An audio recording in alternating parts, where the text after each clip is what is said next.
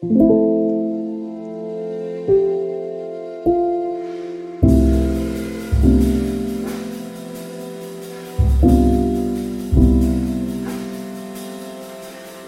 det att prata om allt? Är det till och med nödvändigt? Det här är en podcast som utforskar påståendet att hälsosamma relationer börjar med att våga säga som det är. Följ med in i en sårbart stark värld av både tårar och skratt. Varmt välkommen till Pingstrelationer.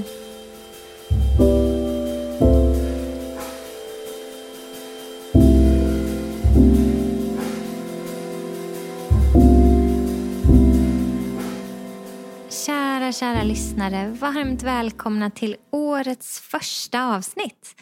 Det är januari och utanför mitt fönster håller snön på att smälta bort. Utanför ditt fönster kanske det är barmark redan, eller kanske du har snöstorm just nu. Alldeles oavsett väderlek så är du mycket varmt välkommen in i värmen av det här rummet. Den här podden vill fortsätta vara ett tryggt rum för dig att ta emot tankar och funderingar, samtal och dialog om allt det där krångliga som är våra relationer. Relationerna med oss själva, med varandra, med Gud, i församlingen och i vår värld. Vad är att vara människa egentligen? Och hur ska vi förhålla oss till livets stökighet och brustenhet och dess enorma, överväldigande potential? Hur ska vi kunna hålla våra hjärtan sunda och mjuka och våra pannor hårda och tydliga? Hur ska vi hantera det här med gränsdragning, ansvar i relation till oss själva och till andra? Hur ska vi kunna bygga hälsosamma relationer och vad är egentligen viktigt för oss? Jag har alltid velat att den här podden ska vara som en medvandrare av hopp på vägen för sina lyssnare. Att du som lyssnar ska känna dig mindre ensam i det du står i och kanske förhoppningsvis även få med dig en eller två tankar som kan hjälpa dig vidare i livet. Men för att kunna komma vidare så behöver man ju veta vart man är. Så om du vill, lite sådär som jag alltid brukar fråga, kan du tänka dig att stanna upp några sekunder och bara reflektera. Vart är du just nu? Hur har ditt år startat? Om du tänker på de relationerna jag sa, relationen med dig själv, relationen med dem runt omkring dig, relationen med Gud, relationen i församlingen och kanske även vart du är i relation till världen. För det är mycket som händer just nu i Sverige och internationellt. Mycket rubriker i tidningarna, mycket larm och eh, orosmoln som vi får läsa om och höra om. Vart befinner du dig just nu? Vilka tankar är det som snurrar? Vilka känslor är det som rusar runt? Vad är det som är på din prioriteringslista? Vad är det du har satt upp som mål eller kanske som eh, eftersträvansvärda och önskvärda saker att nå i det året som ligger framför? Hur summerade du året som låg bakom och vad är det du tar med dig in i det som ligger framför? Vad längtar du efter? Vad hoppas du på? Vad våndas du över? Kan du bara ta några sekunder och liksom känna in, stanna upp, reflektera så att du vet vart du är? För vet vi inte vart vi är så vet vi inte vart vi ska. Och vi kan inte veta hur vi tar oss vidare i ett nästa steg om vi inte har stannat upp i det här steget. När jag spelar in det här avsnittet så är tröttheten som jag känner både i huvudet och i kroppen lika påtaglig som den goda eftersmaken och värmen jag känner efter tre intensiva dagar på konferensen Pingst Pastor som nyss avslutades. Det var otroligt fint. Så många kära återseenden och faktiskt en hel del lyssnare av podden som gjorde sig till känna också. Jag älskar att vara på en plats där man får möta så många vänner från hela vårt land. Och få se så mycket av det goda och vackra som sker där ute i våra församlingar. Och få höra om allas uppstarter och vad man ser fram emot. Och kanske också lite om vad man oroar sig för och bävar inför.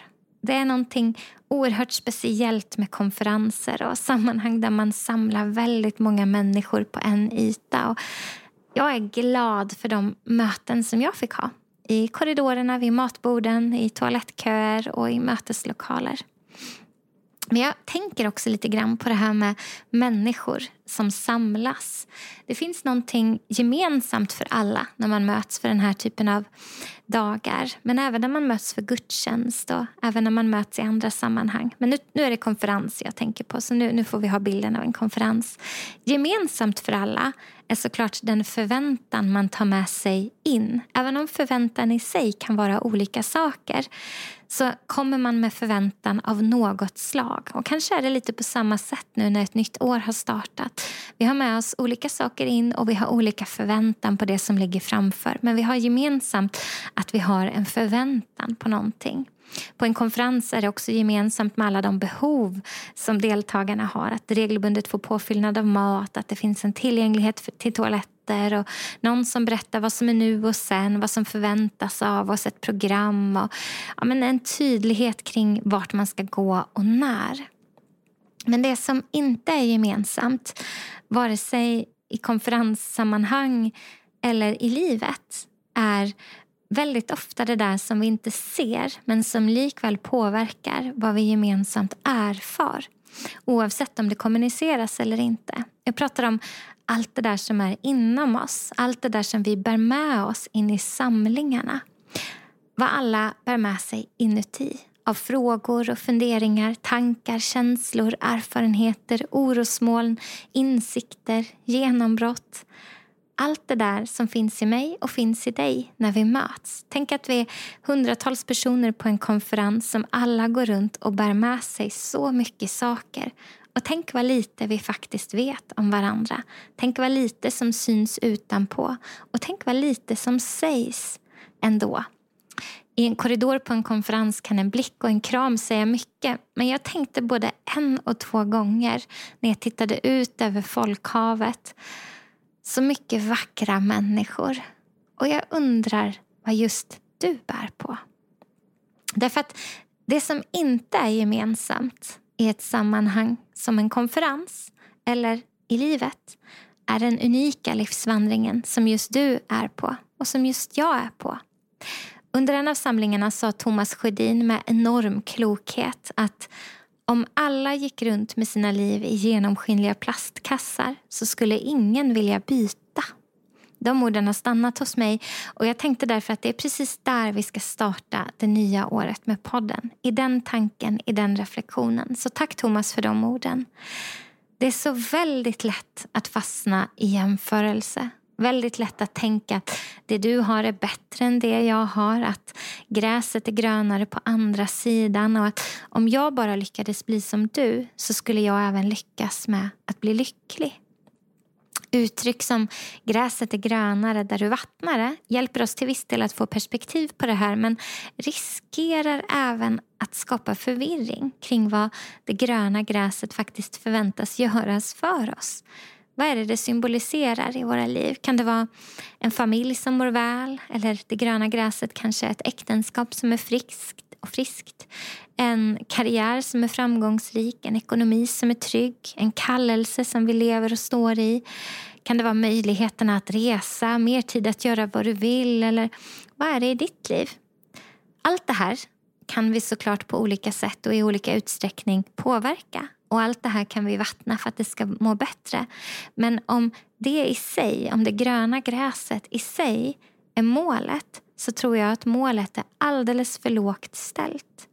Om målet är att det i min plastkasse ska finnas en massa bra och positivt laddade saker för mig att visa upp, så kommer målbilden alltid att vara osann. Därför att sanningen är ju såklart, men vi tänker kanske inte alltid på det, att bakom allt det där som vi anser som lyckat, det där fina lyckliga äktenskapet, någons väldigt välmående familj, den där som har den där framgångsrika karriären eller vad det nu är som vi jämför oss med för stunden, att det finns en massa, massa, massa situationer då de och vi har misslyckats, snubblat, behövt hjälp på vägen, gått fel och behövt gå rätt. Och korrigera sig. Offrat tid, pengar, energi för att investera i något som på sikt kanske genererar det, det där som man längtade efter. Men på sikt innebär ju att det fanns en lång tid så det kostade utan att ge. Så bakom allt det där som till slut blir något lyckat resultat finns det ofta en massa misslyckanden. Det är ju så vi människor lär oss och växer.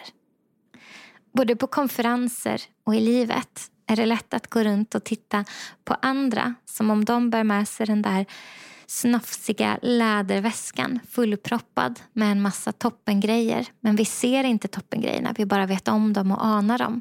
För lädret är ganska svårt att se igenom. Och så är det lätt att tänka på sig själv som att man går runt med den där genomskinliga plastpåsen som ingen vill byta sin snofsiga läderväska med.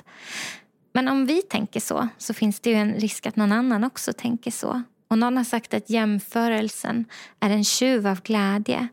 Så kanske vi kan stanna upp här en liten stund. För även de människorna som når fram till ett ekonomiskt oberoende, en lyckad karriär, möjligheten att resa vart som helst i världen med den familj som blev deras. Många av de här människorna kommer ofta fram till samma slutsats eller samma frågeställningar. Var det här verkligen allt? Att ha den här snopsiga läderväskan som andra är avundsjuk på. Eller vad, vad blir det nu då? Vad ska jag göra nu när jag har allt? Jim Carrey, en världsberömd skådespelare, har sagt att han önskade att alla människor fick erfara hur det är att bli rik och berömd och att ha allt de någonsin drömt om uppfyllt. Så att de skulle förstå att det inte är svaret. Jag älskar det citatet och jag finner mig själv ganska ofta tänkandes på det. Kanske oftast i situationer eller i säsonger i livet där jag brottas med saker och jämför och är avundsjuk till och med på andra människors lott i livet. På det som andra människor har lyckats med, uppnått eller har. Då brukar jag luta mig mot det citatet för att på något sätt lugna mitt hjärta och mjuka mitt hjärta igen och komma ihåg att svaret på vad ett lyckligt liv är, svaret på vad ett lyckat liv är, tycks inte bestå i det som vi så ofta agerar som om vi tror att det är. Det är så lätt att mäta och värdera sitt liv. Särskilt så här i början av ett år så kan det vara lätt att på något sätt kategorisera. Vad har jag lyckats och misslyckats med det förra året? Och det är lätt att fastna i fasader och prestationer och omöjliga nyårslöften. Och jag tänker mig att låt oss inte gå dit. Om du ser tillbaka på förra avsnittet i podden så pratade vi om att istället försöka summera året i tacksamhet, erövranden och förväntningar på det som ligger framför. Så kanske vi skulle få ett annat perspektiv på vad det är vi kan sträcka oss efter. För vi måste på något sätt alltid utgå ifrån vart vi är för att veta vart vi ska sträcka oss till. Vad vi ska sträcka oss efter. Därför att kategorier som lyckad och misslyckad är inte kategorier som jag skulle vilja mäta ditt liv med när jag möter dig. Så varför ska jag då mäta mitt eget liv med dem? Bibeln lär oss att vi ska älska vår nästa som oss själva. Och den gyllene regeln lär oss att så som vi vill att andra ska behandla oss så ska vi också behandla dem. Jag vill inte att någon tänker på mitt liv som misslyckat. Det säger sig självt. Men jag vill faktiskt inte heller att någon tänker på mitt liv som lyckat. Förstå mig rätt här. Jag vill absolut att människor ska se på det som jag gör som bra saker. Och att det som jag säger har värde och mening. Att det som jag lyckas leverera på något sätt gör nytta för någon. Men om mitt liv summerades i det som jag har klarat av och inte klarat av, då är livet alldeles för trångt. Jag vill heller inte att mitt liv ska värderas som lyckat eller misslyckat utifrån andra värden som familj eller min personlighet. Jag vill att mitt liv, i den mån det överhuvudtaget går att värderas av andra människor, ska värderas efter hur väl jag tar mig igenom livets upp- och nedgångar. Hur jag möter de utmaningar som kommer i min väg. Hur jag växer och lär mig och bryter igenom i det som är svårt. Jag vill, om någon sådan är nödvändig, att måttstocken för huruvida mitt liv är lyckat eller inte ska vara kärleken och frukten det ger i mitt och andras liv. Så hur kan vi skapa god frukt i våra liv när vi misslyckas då? Om jag nu har hamrat på den punkten att misslyckanden är på något sätt nödvändiga för att växa. Ja, jag tror faktiskt att det handlar om hur vi hanterar motgångarna. Att det handlar om hur vi reser oss igen. Hur vi säger sant om det som är svårt. Hur vi ber om hjälp. Hur vi hanterar vår svaghet, våra ömma punkter. Och hur vi tar ansvar för det som har gått fel. Det är nämligen också väldigt lätt att förväxla orden lycklig och lyckad. Att tänka att de är synonyma med varandra och att det ena per automatik ger det andra. Om målet med våra liv är att vara lyckliga jämt så kommer vi alla att bli besvikna. Ingen av oss går igenom livet omärkta. Märkta av sorg och smärta, förlust, rädsla och ensamhet.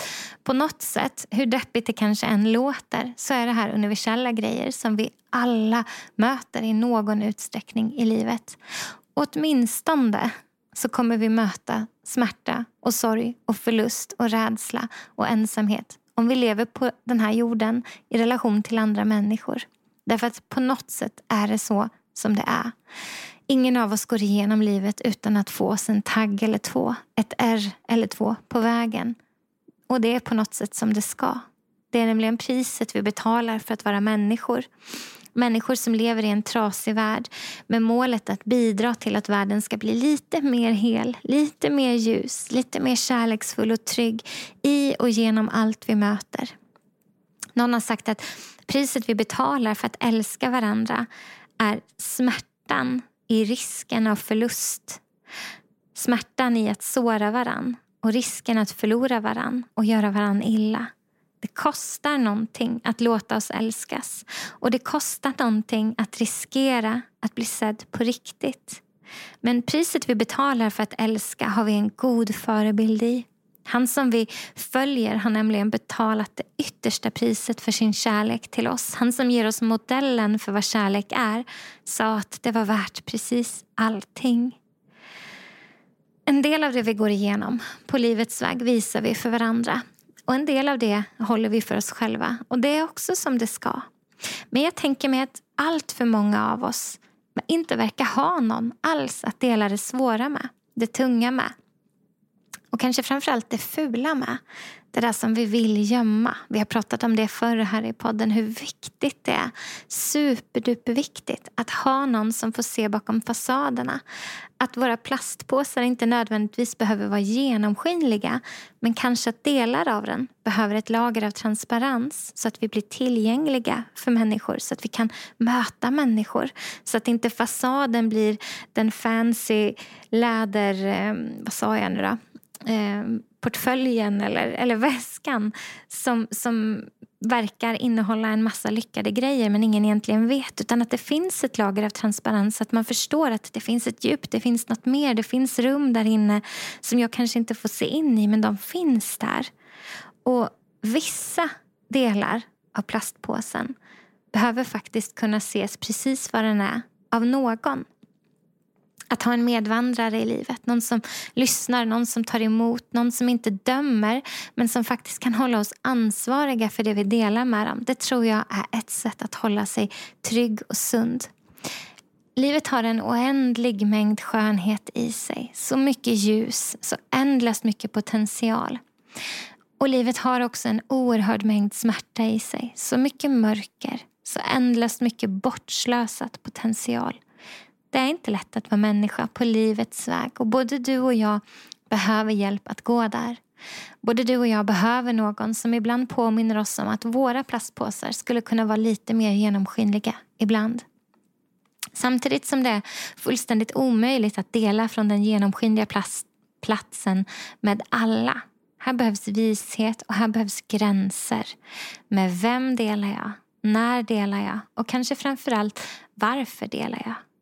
Om svaret på varför kan få landa i en insikt om att vi alla förstår att ingen av oss är immun, vare sig mot att bli illa bemött eller att bemöta andra illa, så tror jag att vi är på god väg. Det allmänmänskliga, insikten om vår mänsklighet och vår brist, är någonting gott att ha med sig i påsen. Vi alla, människor i livet sårbara och sköra, behöver någon att spegla oss i, pröva tankar med och utmanas av. Min plastkasse är full av smärta, glädje, sorg, misslyckanden, medvandrares visdomsord på vägen och väldigt, väldigt dyrköpta erfarenheter. Den är full av livet, det vackra och det ljusa och det smärtsamma. Massor av kärlek och massor av tårar. Jag är märkt av livet. Det är mycket som jag i stunden önskat att få slippa. men som jag i efterhand på något sätt är glad att ha varit med om. Inte glad som i att smärtan det inneburit har varit bra, men för lärdomarna som det gett. Jag tror att vi växer om vi omfamnar livets erfarenheter. Och jag tror att vi blomstrar om vi vågar möta det svåra och det goda lika mycket. Så nästa gång som du jämför din genomskinliga plastkasse med någon annans snofsiga läderväska, kom ihåg att jämförelse är en tjuv av glädje och att ingenting som du gör gör dig misslyckad eller lyckad.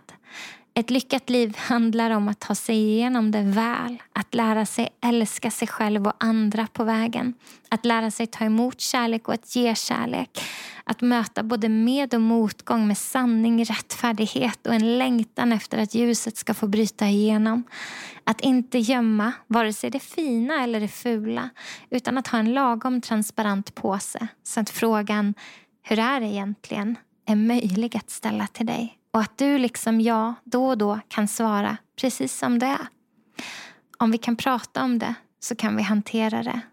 Och du, det går att prata om allt. Inte alltid och inte med alla. Men det går. Tack för att du har lyssnat. Jag ser fram emot att mötas snart igen.